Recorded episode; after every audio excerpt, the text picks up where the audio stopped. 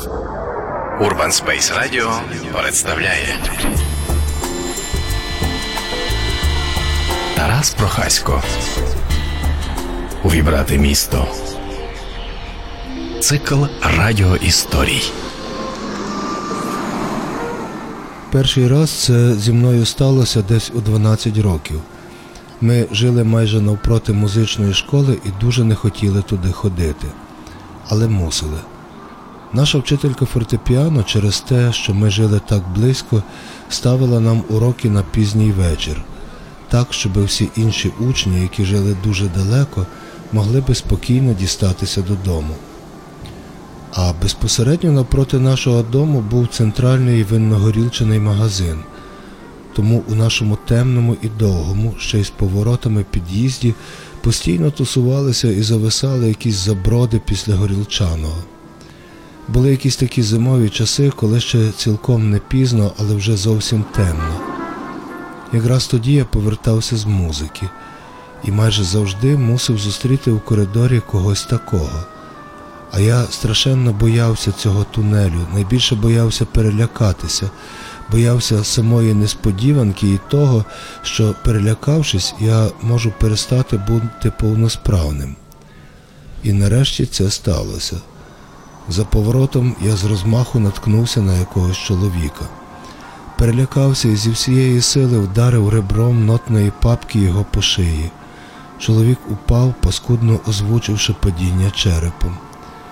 Мені стало жахно від того, що я комусь завдав шкоди. Незважаючи на всі правила самозахисту, допоміг йому встати. Був готовий до будь-чого, але не до того, що відбулося далі. Йому було байдуже все, крім того, чи не замостився його шерстяний плащ, чи не потерся він об стіну, чи не замочився в калабані сечі, яку той чоловік щойно налюрив, вже недавно я згадав ту ситуацію, переглядаючи файний львівський фільм Мар'яна, який чимось нагадує проблему творчості Енді Ворхола і нові вірші Іздрика. У фільмі є сцена, коли прострелений бандит каже Суки, це пальто з південного. Тоді я пообіцяв собі, що ніколи в житті, захищаючи свою рану, не буду нікого бити у його рану. Ніколи нікого не дзьобну у його найболючіше, а тому найдорогоцінніше місце. Болючим місцем чоловіка з брами був його новий одяг, дуже важливий, дуже любий, дуже плеканий, пов'язаний з безлічу мрій, зусиль і старань, надійне прикриття слабостей, живе джерело радості, гордості, успіху, поваги до себе і свого життєвого вибору. Моєю раною був добре замаскований страх настрашитися. Я бездумно захищав свою, він, як міг, свою. Наші рани, подумав я з так званим підлітковим максималізмом, є нашим скарбом. Більшість усіх дій у житті робимо для того, щоб їх вилизувати. І світ міг би бути дуже добрим, якби їх полюбив ще хтось, крім нас, щоб лизнув хоч трохи, хоч іноді, хоча б один раз, зауваживши, що вони є, де вони є. Натомість світ жахливий, бо, зауваживши твою рану, має спокусу вдарити саме туди ще і ще.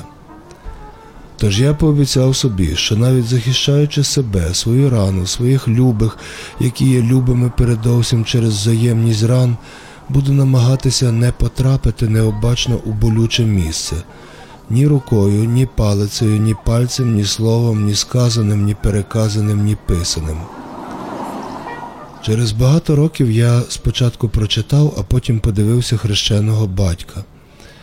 Мало що з прочитаного вразило мене так, як історія відрізаної голови чудесного коника Хартума. Ясно, що його власник був паскудою, ясно, що на ньому треба було якось повпливати. Але так різанути по єдиному чистому, різанути по рані. Я ще раз підсилився у переконанні, що власне такі удари є екстрактом справжнього зла. Звичайно, йдеться не тільки про речі, предмети, істоти, матеріальне і намацальне. Вони є тільки прикриттям, однією з мов, якими ми кричимо про свій біль настільки, щоб приглушити вереск внутрішнього болю. Після випадку у тунелі, після своєї обітниці, Я почав приглядатися до усіх людей зі спеціальним інтересом, намагався визначити больові точки. Тепер, коли фізіологічний зір стає все гіршим, гострота того бачення, немов з якимось тепловізором, загострюється. Мій особистий каталог уподібнюється на картки із досьє Голмса, але його призначення зовсім інше. Туди ніколи не удар, каже перший припис. Якщо вдасться, приклади сюди, як то було у дитинстві, послинений листок бабки подорожника, радить другий.